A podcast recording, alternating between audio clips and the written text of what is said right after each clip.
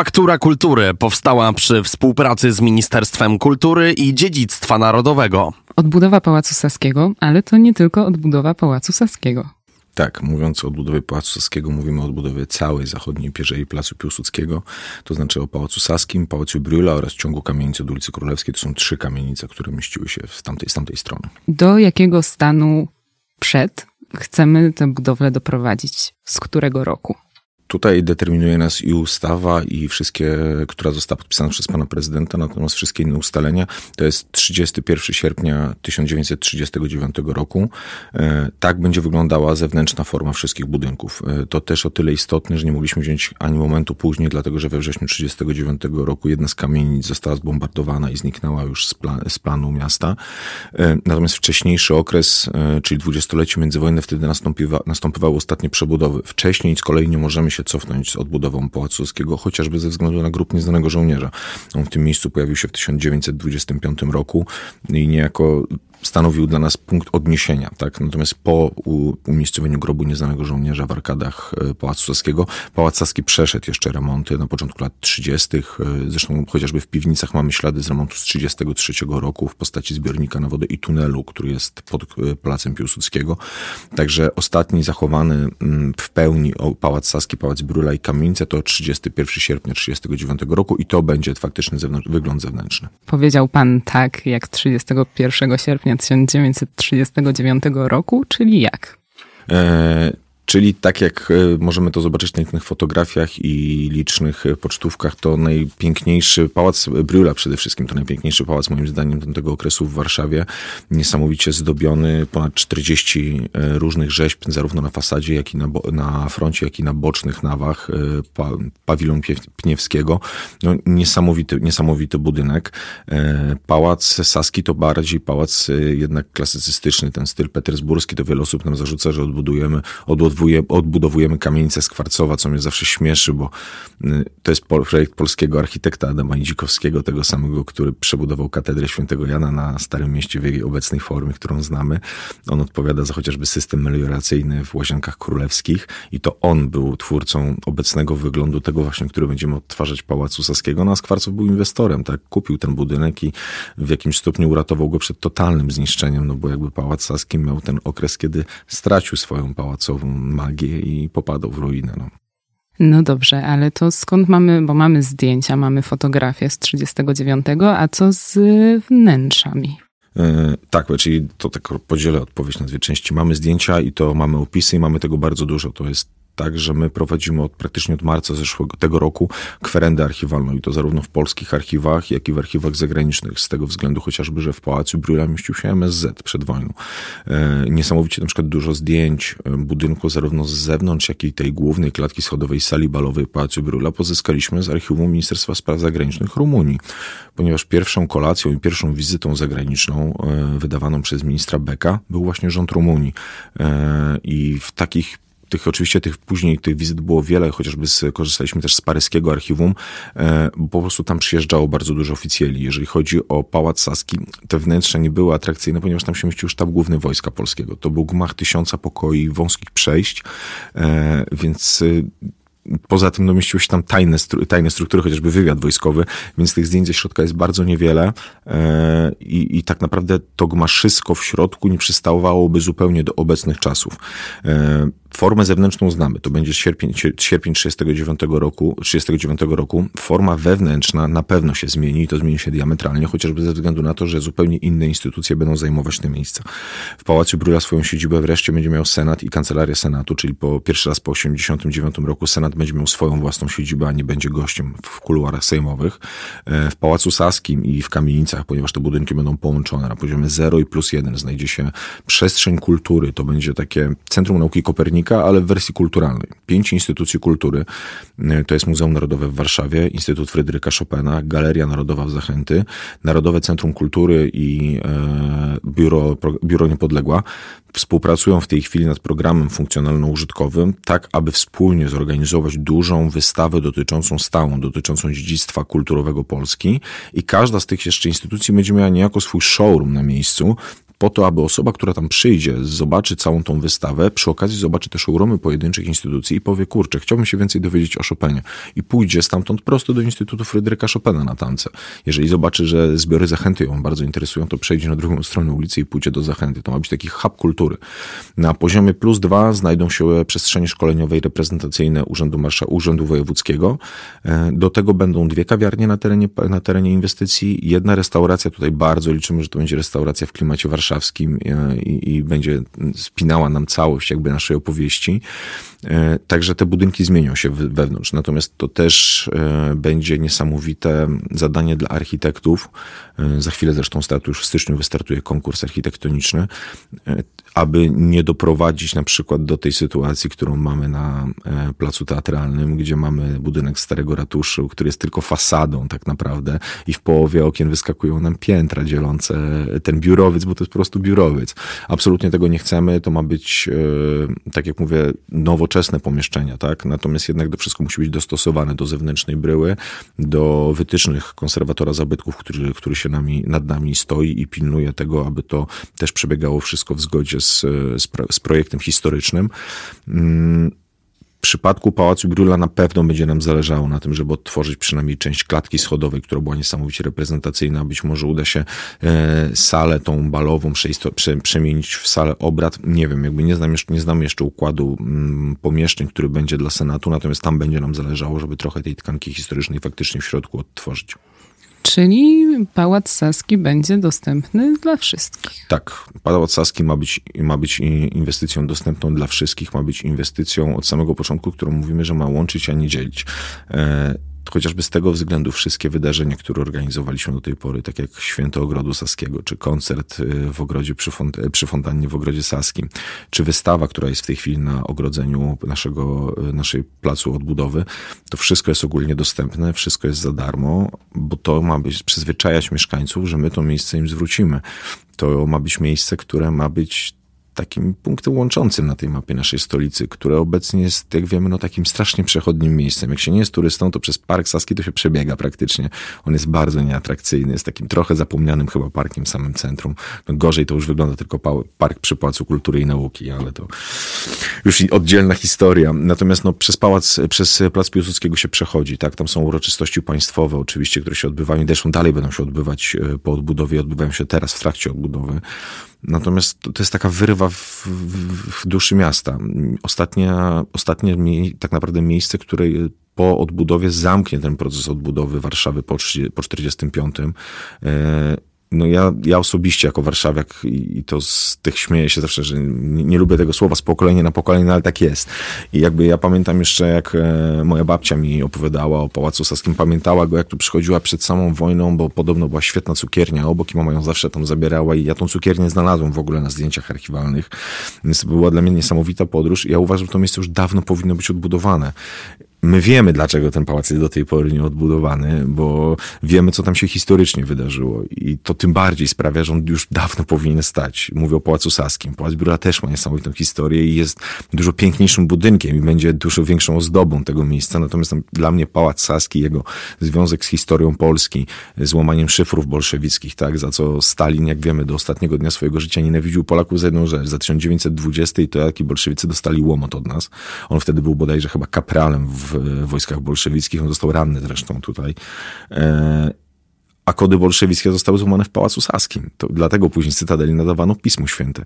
I dlatego po, po tym, jak nas Sowieci wyzwolili, nie odbudowano tego Pałacu Saskiego, a wysadzono go dlatego, że gdzie złamano pierwszy raz w historii kody Enigmy? No złamano je w Pałacu Saskim w 1935 roku.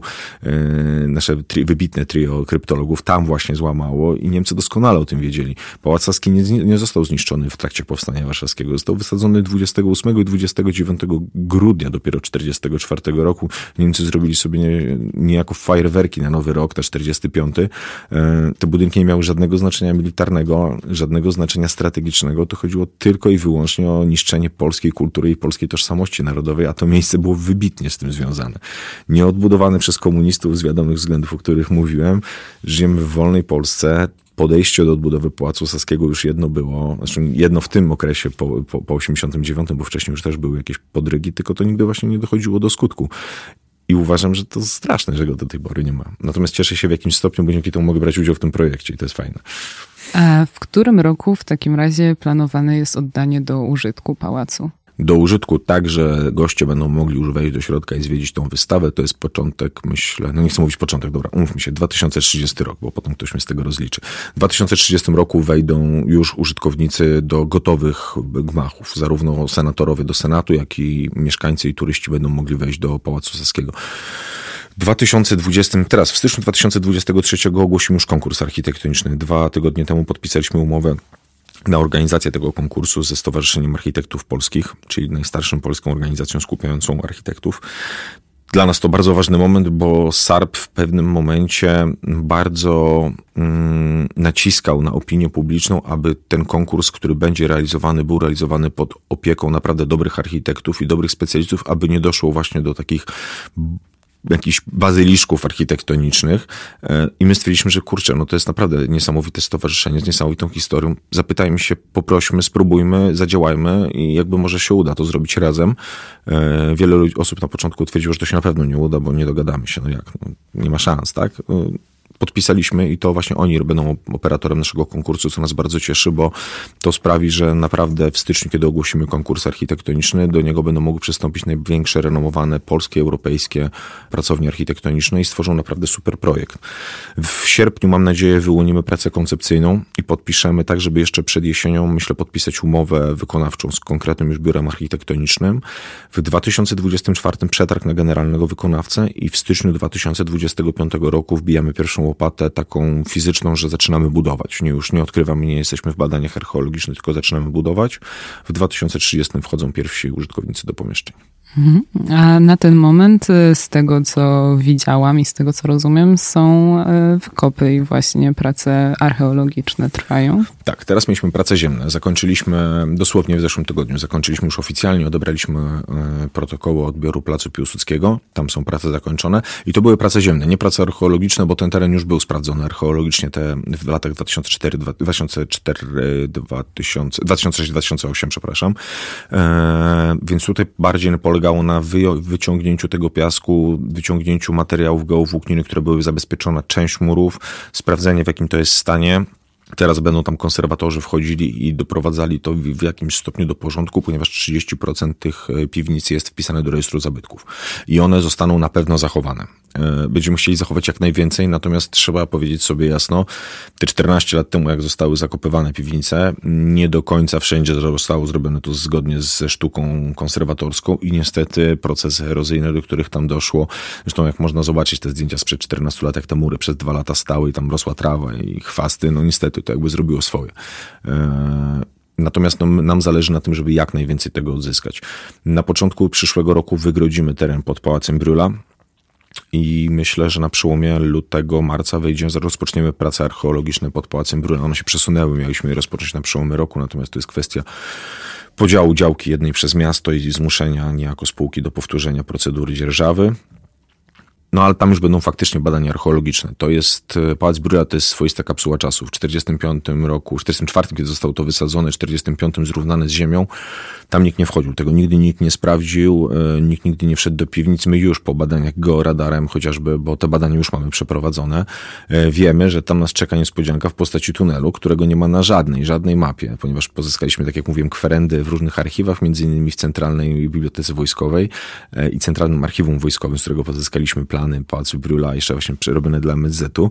No i mamy, mamy tunel, który wyszedł nam na georadarze, na żadnych planach go nie ma, e, odchodzi od e, północnego skrzydła e, Pałacu Bryla w kierunku ulicy Wierzbowej, gdzie biegnie, co jest, nie mamy pojęcia. Nie mogliśmy wejść z georadarem już dalej na, na jezdnię, no i dalej jest jeszcze teren teatru. E, no natomiast czekamy, jak będziemy odkopywać, na pewno do niego dojdziemy. Tak jak mówię, mamy już jeden tunel, będziemy go w niedługiej przyszłości, mam nadzieję, udostępniać na razie mediom, e, później warszawiakom. Jest taki tunel łączący obydwa skrzydła Pałacu Saskiego, przebiegający prawie pod samym grobem nieznanego żołnierza. W środku są elementy pokazujące właśnie, w którym którym roku zostało to zrobione i bardzo patriotyczne elementy tam się znajdują. Nie chcę zdradzać szczegółów, ale robi to kolosalne wrażenie. Jest świetnie zachowany. Wyrzekłbym, że no, wygląda jakby ktoś go postawił kilkanaście miesięcy temu. Naprawdę wow. Czyli kiedy będzie można zobaczyć? Na wiosnę przyszłego roku. Na wiosnę przyszłego roku chcemy już zorganizować, e, tak jak w tej chwili mamy wystawę zewnętrzną na placu, na, na ogrodzeniu naszego placu, placu odbudowy i tam już są w tej chwili zrobione wizjery. Są wywiercone specjalne otwory w różnych miejscach, tak aby można było zobaczyć, co się dzieje, jak to wygląda. Natomiast, tak jak mówiłem, my chcemy być otwarci i my chcemy turystów i warszawiaków i, i wszystkich innych chętnych wpuścić do środka i na wiosnę będziemy już w stanie to zrobić po pracach konserwatorskich, mam nadzieję. Wyznaczymy specjalne ścieżki dydaktyczne, które będą zrobione z podestami. Będzie można zejść do tych piwnic, zobaczyć te elementy. Najprawdopodobniej przejść również tym tunelem. Będziemy chcieli to zrobić. Oczywiście z przewodnikami po wcześniejszych ustaleniach, plus w weekendy w jakiś taki bardziej zorganizowany system. Wymyślimy jeszcze, jak to zrobić. Natomiast tak, na wiosnę przyszłego roku zależy na to, żeby wpuścić tam wszystkich i jakby, żeby każdy mógł poczuć trochę tej, tej historii. Wiemy, jak dla nas zadziałało to, jak pierwszy raz weszliśmy tam na mury, ale wiemy też z badań, które robiliśmy, jak zmienia się percepcja ludzi na temat odbudowy Pałacu bo powiedzmy sobie szczerze, to jest kontrowersyjna inwestycja, zarówno w obecnych czasach e, kryzysu, kryzysu czy inflacji, jak i też ze względu na różne przekonania polityczne i różne wojny polityczne, która się toczy wokół tego. My strasznie chcemy się odcinać od tej polityki przy naszej inwestycji, natomiast ta polityka cały czas próbuje nas gdzieś tam brać i jedni i drudzy, jedna i druga strona próbuje nas wykorzystywać na różne argumenty, co, co, co po prostu nas wpędza w różne dziwne sytuacje. Natomiast nam zależy na tym, żeby to wszystko łączyło i zależy nam właśnie na tym, żeby warszawiacy mogli zobaczyć ten projekt, żeby każdy, tak jak mówię, w badaniach, które zrobiliśmy, wyszło, że osoba, która dowiaduje się, co było w tych budynkach, że Fryderyk Chopin i jego dzieciństwo to wcale nie żelazowa wola, tylko park y, Saski, to kamienica właśnie, którą odbudowałem, bo tam mieszkał. Jego ojciec uczył w liceum, które mieściło się w Pałacu Saskim, że pierwsza winda, jakakolwiek y, istniała w Polsce, była w Pałacu Brüla, że pierwsza giełda znajdowała się w Pałacu Saskim. Y, trio naszych, specy- naszych tak jak mówiłem wcześniej, naszych kryptologów, czy Kowalewski wcześniej, no, to jest miejsce, które po prostu jest nasiąknięte historią naszego narodu w każdym jednym calu i w tej historii takiej bardzo podniosłej, ale w takich właśnie zwykłych, przyziemnych sprawach, jak pierwszy park publiczny, pierwsza scena teatralna publiczna, ta pierwsza winda, o której mówiłem. To są takie smaczki, które dla nas może czasami niewiele znaczą, ale kiedy bierze się je wszystkie do kupy i komuś się przedstawi i nagle ludzie zaczynają mówić, wow, kurczę, faktycznie odbudowa tego pałacu ma sens. Kurczę, czemu to jeszcze się nie wydarzyło, tak? I jakby naszym celem jest, żeby jak najwięcej osób poinformować o idei odbudowy Pałacowskiego, o tym, co tu się będzie działo, jak to będzie wyglądało. Po to chociażby stworzyliśmy teraz stronę odkryjpałacsaski.pl we współpracy, tutaj muszę powiedzieć, z waszą konkurencją, z Polskim Radiem, ale no, muszę to powiedzieć, ponieważ razem to robiliśmy, czyli przedstawienie historii historii Pałacu Saskiego na przestrzeni wieków, od samych czasów morsztyńskich de facto do czasów obecnych, w zupełnie nowoczesnej formule, w formule mnóstwa infografik, e, interaktywnego zwiedzania, zagadek, możliwości e, de facto brania udziału w rywalizacji e, i odkrywania artefaktów poprzez stronę internetową, no coś, co też ma wpłynąć tak na to, aby to młodsze, szczególnie pokolenie, również zainteresowało się tą historią. A to jeszcze wróćmy do grobu nieznanego żołnierza, bo wiele się głosów pojawia właśnie, że co z grobem nieznanego żołnierza? Pan powiedział, że zostanie nienaruszony, to znaczy? To znaczy, że grób nieznanego żołnierza pozostanie w nienaruszonej formie, tak jak wygląda w tej chwili. E, dodatkowo on nie będzie stale połączony z odbudowaną kolumnadą Pałacu Saskiego. To zadanie, które będzie naprawdę dużym zgryzem dla architektów, natomiast liczymy tutaj na ich kreatywność, bo czy to będzie forma szklana, czy to będzie forma w ogóle nawisów niepołączonych, tego nie wiemy jeszcze i nie chcę też sugerować niczego sobie, bo tak jak mówię, to architekci będą mieli to zadanie. Natomiast grup Nieznanego Żołnierza, mimo tego, że będzie stanowił część Pałacu Saskiego odbudowanego, ma dalej wybrzmiewać z tej kolumnady i stanowić swoisty ołtarz miłości do ojczyzny. E, nie będzie, ostatnio nawet robiliśmy badania petograficzne specjalne, czyli badanie próbka kamienia, z którego jest zbudowany grup Nieznanego Żołnierza. Popieraliśmy odwierty od wewnętrznej strony, tam na kolumnady od góry, e, tak żeby znaleźć kamienią w Polsce, który nam nam dostarczy dokładnie ten sam kamień. Jakby poziom detalu, który my pilnujemy, aby ten pałac po odbudowie wyglądał tak samo jak przed wojną, jest e, kolosalna. My na przykład będziemy, my już znaleźliśmy kamieniołom, z którego są wykonywane rzeźby na pałacu Brüla na podstawie zapisków historycznych znaleźliśmy ten kamieniołom. Nie mogę zdradzić nazwy, dlatego że on będzie wznawiał częściowo pracę specjalnie dla nas, a nie chcę po prostu doprowadzić do windykacji, do windowania cen później. E, natomiast tak, no jakby bardzo, bardzo mocno przywiązujemy wagę do tego, aby w najmniejszym, w tym stopniu, do którego jesteśmy w stanie dotrzeć, żeby to odtworzyć tak, jak ma być. Przykładem są chociażby same rzeźby dzisiaj, za kilka godzin, bo o godzinie 16 podpiszemy porozumienie z sześcioma uczelniami wyższymi, artystycznymi pod przywództwem ASP, z którym już współpracujemy od wielu, wielu miesięcy. Natomiast te wszystkie uczelnie artystyczne w Polsce, które mają wydziały rzeźbiarstwa, będą wykonywały z dostarczonych przez nas materiałów właśnie specjalnego kamienia, którego już wiemy, z którego są zbudowane, e, były zbudowane rzeźby w Pałacu Brüla, te uczelnie wykonają dla nas te rzeźby. My nie chcemy betonowych odlewów. To ma być zrobione przez artystów i ma wyglądać dokładnie tak, jak wyglądało wtedy, a jednocześnie chcemy włączyć jak najwięcej instytucji, mm, osób, które są autorytetami w swoich dziedzinach w proces odbudowy, aby to było po prostu na najwyższym poziomie. Nie wyobrażam sobie, aby główne, główne rzeźby na Pałacu Wróla były odlane z betonu albo wykonane z chińskiego marmuru. Nie, to musi być ten sam piaskowiec, który dzięki uprzejmości Polskiej Akademii Nauk, ponieważ ona jest w dyspozycji kilku pozostałości po rzeźbach z Pałacu Brüla, one się znajdują w, w Willi Pniewskiego na Śródmieściu i tam mogliśmy pobrać również kamień do próbek, do badań.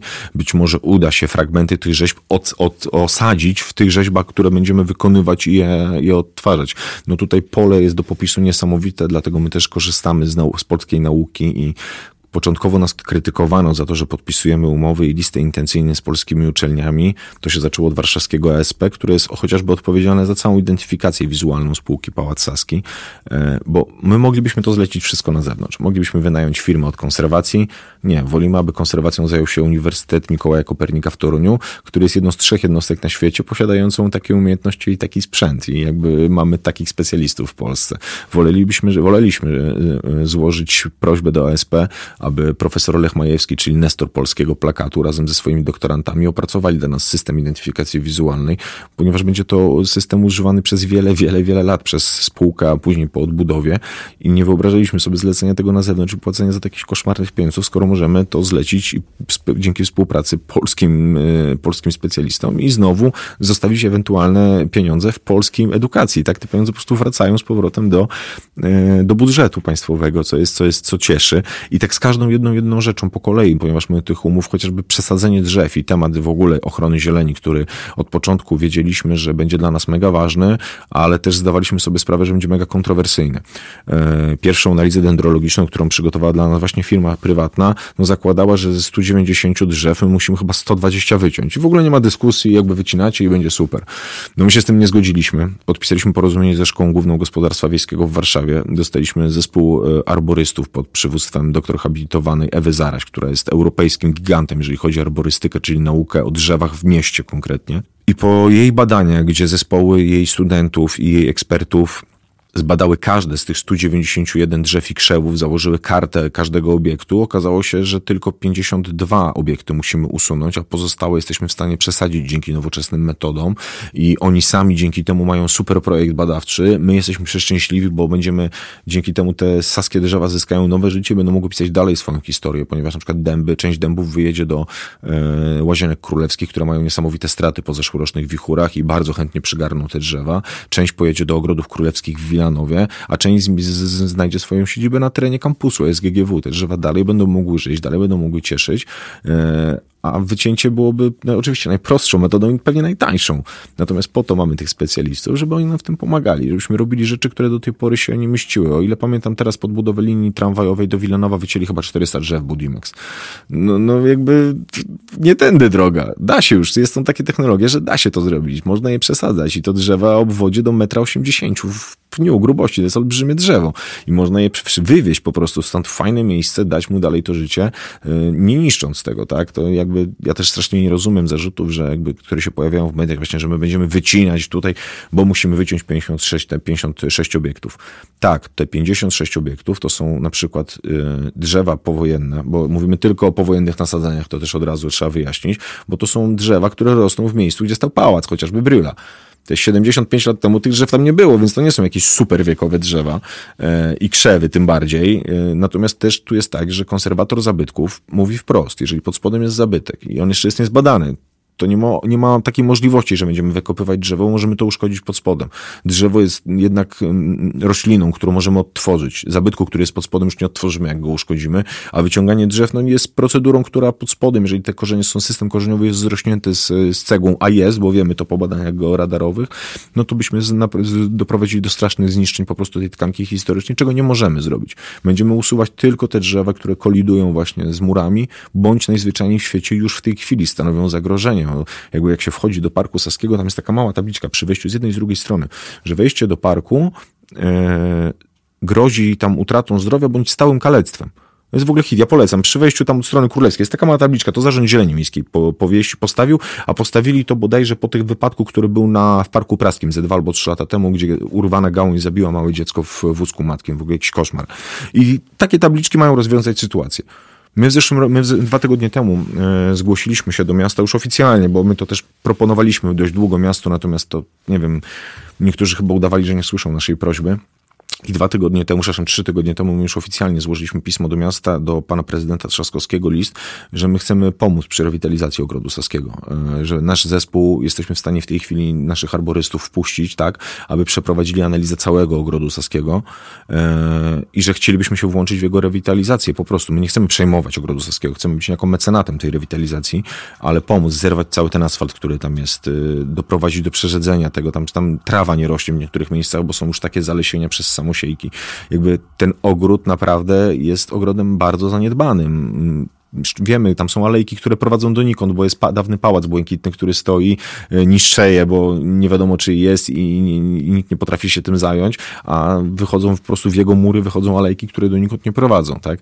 Więc złożyliśmy takie pismo, chcemy, żeby, chcemy, aby miasto oddało nam możliwość rewitalizacji ogrodu saskiego i podkreślam to też na antenie, aby wszyscy wiedzieli, że tak, my chcemy to zrobić, chcemy zrewitalizować nie tylko ten fragment, gdzie będzie ten, ale chcemy zrewitalizować cały ogród saski, tak, aby e, w przyszłości po odbudowie obydwu pałaców i ciągu kamienic ten park stał się znowu tym zielonym salonem Warszawy, no bo w obecnej formie to sobie nie wyobrażam, że my zrobimy taką inwestycję, a to będzie tak wyglądało, jak wygląda z tyłu. Nie?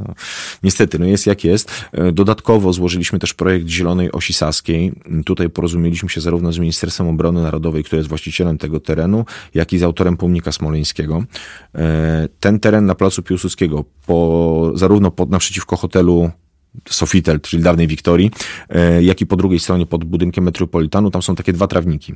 E, I my chcemy tam posadzić drzewa. Chcemy tam właśnie przenieść kilka drzew z ogrodu saskiego i posadzić nowe drzewa. Mamy już wstępną zgodę od ministerstwa, mamy zgodę od autora pomnika, który w pierwotnym w ogóle okazał się w pierwotnym projekcie pomnika, dokładnie tak z tyłu miały się znaleźć drzewa. E, no chcemy trochę ten park nadać mu więcej zieleni właśnie, żeby nie był taki pusty, żeby to była ta zielona oś saska rozpoczynająca się pięknym szpalerem, Następnie pałac, kolumnada i wchodzimy do dawnego ogrodu saskiego, który będzie już nie tylko ogrodem, bo jednak bardziej parkiem. Nie chcemy wycinać, tak jak kiedyś było to. Kiedyś był bardzo niski ogród, tak? Tam było dużo mniej drzew niż jest teraz. Natomiast nam zależy, żeby zachować ten parkowy klimat i zależy na tym właśnie, żeby to wszystko stało się taką zieloną osią saską. Hmm? Ale cały projekt odbudowy Pałacu Saskiego, rozumiem, jest finansowany z budżetu państwa. Tak, z budżetu centralnego. Jesteśmy finansowani, to jest zapisane w ustawie. My na każdy rok mamy zapisaną transzę dotacji pozwalającą nam zrealizować pewne rzeczy. E, cały budżet inwestycji to jest około 2,5 miliarda złotych. Natomiast to i 2,5 miliarda złotych jest rozpisane na prawie 10 lat projektu. My największe wydatki inwestycyjne zaczniemy ponosić w roku 2025 i 2026. Potem te wydatki będą malały już stopniowo. I tak jak wielu, większość ekonomistów powtarza, że ten kryzys no, nie będzie trwał wiecznie, to po pierwsze. E, po drugie, realizacja ambitnych inwestycji jest najlepszym katalizatorem walki z inflacją i z kryzysem. My na wszystkie projekty, na wszystkie prace robimy przetargi, biorą w tym udział polskie firmy i te polskie firmy wygrywają i robią te przetargi i jakby te pieniądze zarabiają. E, no poza tym liczymy, że do tego 2025, no ja bardzo liczę, to, to ten kryzys nam się trochę skończy. Nie? No, więc mam nadzieję, że ten jakby po prostu, inaczej, budżet był robiony już z rezerwą inflacyjną, e, nie tak wysoką jak mamy w tej chwili inflację, natomiast z dużą już, bo to budżet był robiony w 2021, jakby już wtedy ekonomiści wiedzieli, co się święci.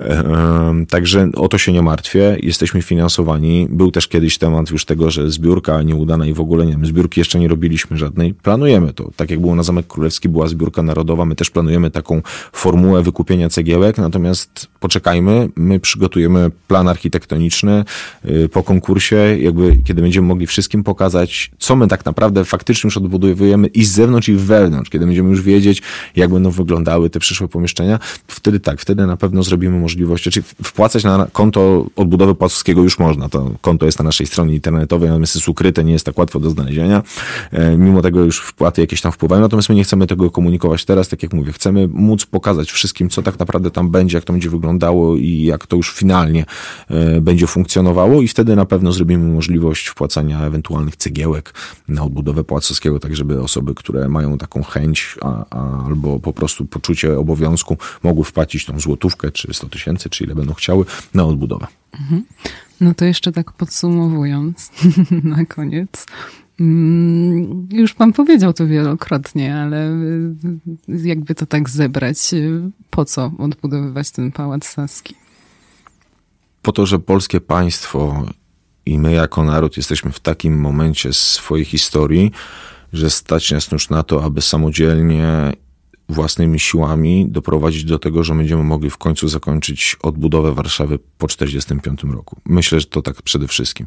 Bo można mówić o tożsamości narodowej, o wielu innych rzeczach. Nie, to będzie tak naprawdę proces zamknięcia tego budowy, przywrócenia miastu pewnego kwartału ulic, przywrócenia tak naprawdę wszystkim miejsca, które zmieniło trochę losy tego świata bo taki jest Pałac Saski. Tak jak mówiłem, kody Enigmy, bolszewicy, zatrzymani w 1920, Chopin, to miejsce naprawdę zmieniło historię świata i jakby nie wszyscy sobie zdają z tego sprawę. To nie jest zwykły pałac. To pałac, który zmienił ten świat i dlatego warto go odbudować. No I pan już mówił, to jest gigantyczny projekt i jakaś w ogóle nie do wyobrażenia sobie chyba liczba osób jest w to zaangażowana. 35.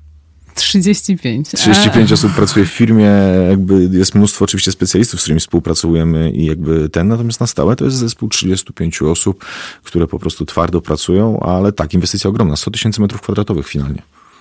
I tak, y, no ja nie wiem, uwierzy pan, że w ciągu tych, mamy 2022 rok się kończy, że w 2030 roku sobie tam wejdziemy do tego Pałacu Saskiego? Możemy się założyć. Jesteśmy w tej chwili, wyprzedzamy większość prac, y, które mamy w harmonogramie o dwa do trzech miesięcy już w tej chwili.